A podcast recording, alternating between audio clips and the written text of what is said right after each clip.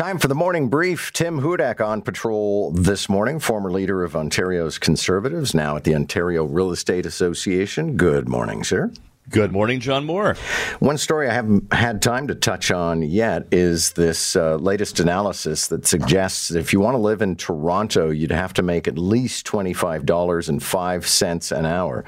Worth noting, the minimum wage is $16.55.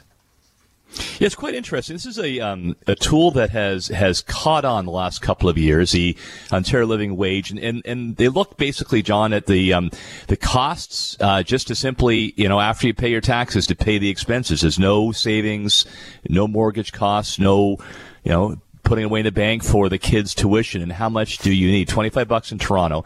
They also do it on a regional basis uh, as well.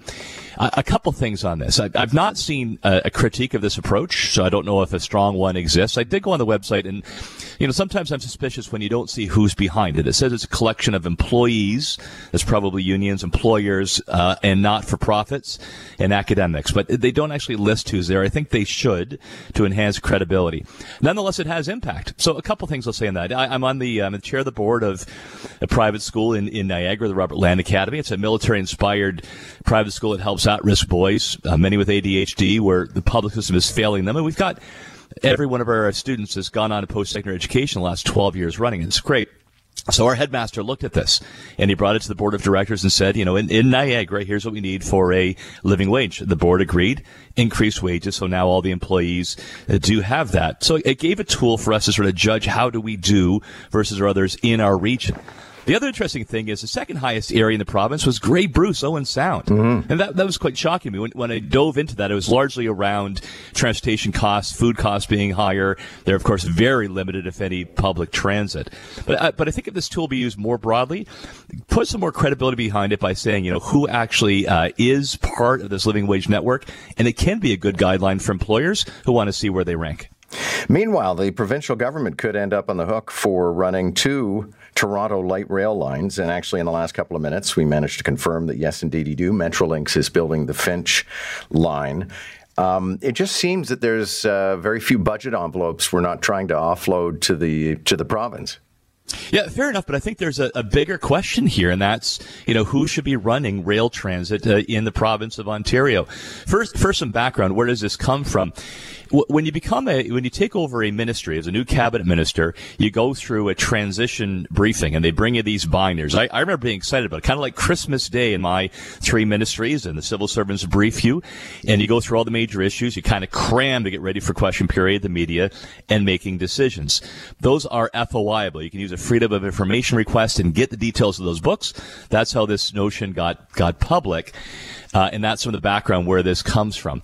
But but look, it's confusing right now. So so Metrolinx actually, the provincial agency, uh, is building the Eglinton Crosstown and the Finch West LRT in Toronto, and they'll have an ongoing responsibility as well, John, for what's called uh, the lifestyle, sorry, the lifeline, I'm losing that, the life cycle costs. So the province will continue to play a role and the city then does operational.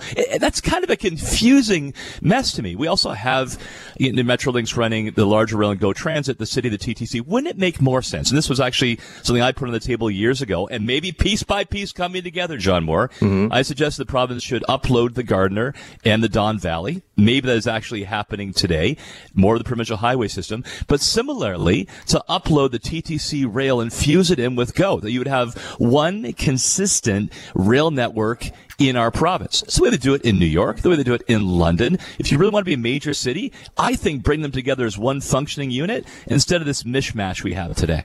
Okay, but to uh, continue the model, you mentioned New York City, and um, the former head of the TTC went down to run the New York transit system and eventually quit because the state, uh, you know, hates New York City. The, the state itself is run from a small town, and so the whole thing kind of comes undone. Although, you know, that the model here would be a little different because all of our provincial legislature legislators have to live in Toronto. So maybe that wouldn't happen. But then, you know, do we upload Ottawa?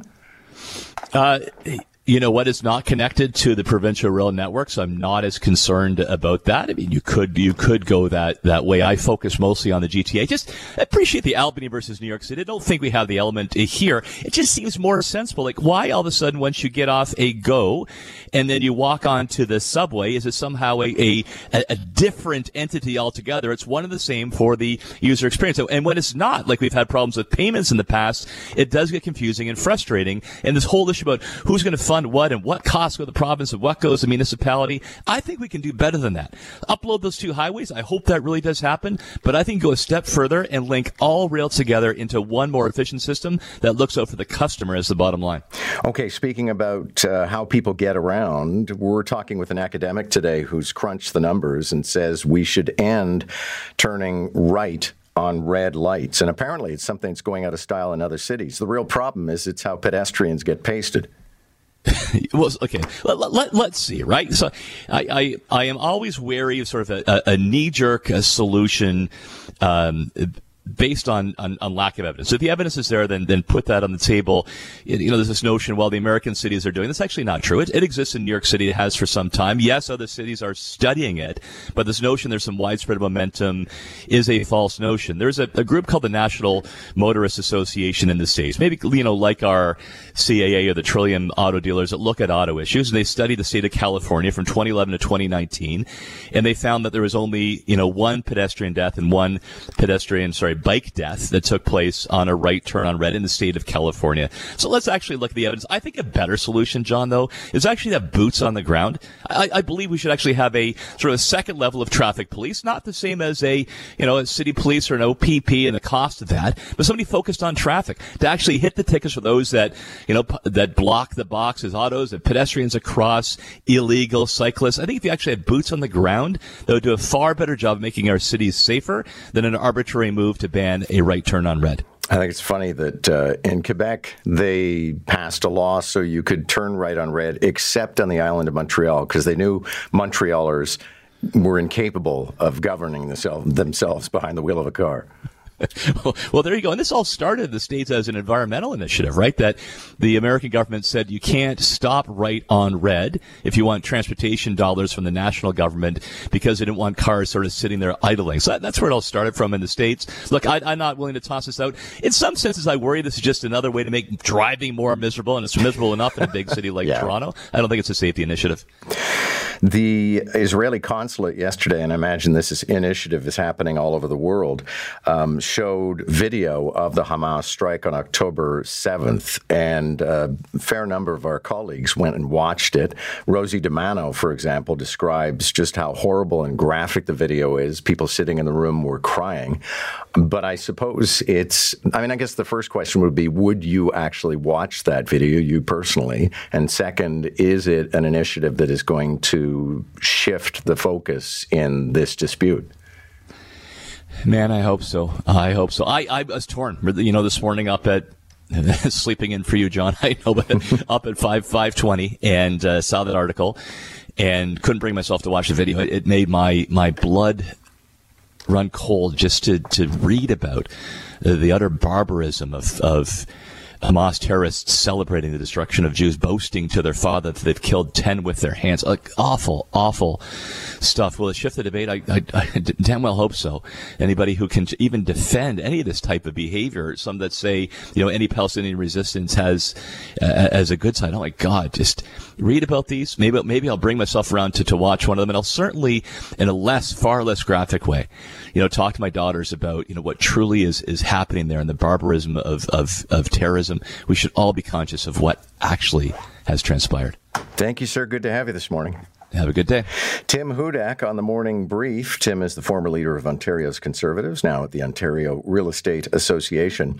Jamie Goodfriend has been very, I would say, emotionally invested because he texts me once in a while since October 7th. And uh, as a Jewish man, he's very much invested in the hatred that seems to be reverberating in our community. But also, he went and watched that video yesterday. And so he's going to join us this morning at 9.05. And we'll give you a fair warning because I know there's some people who don't even want to read about it, don't, don't want to hear about it because it's going to be triggering. But uh, Jamie will provide his own testimony about what he saw yesterday in that video.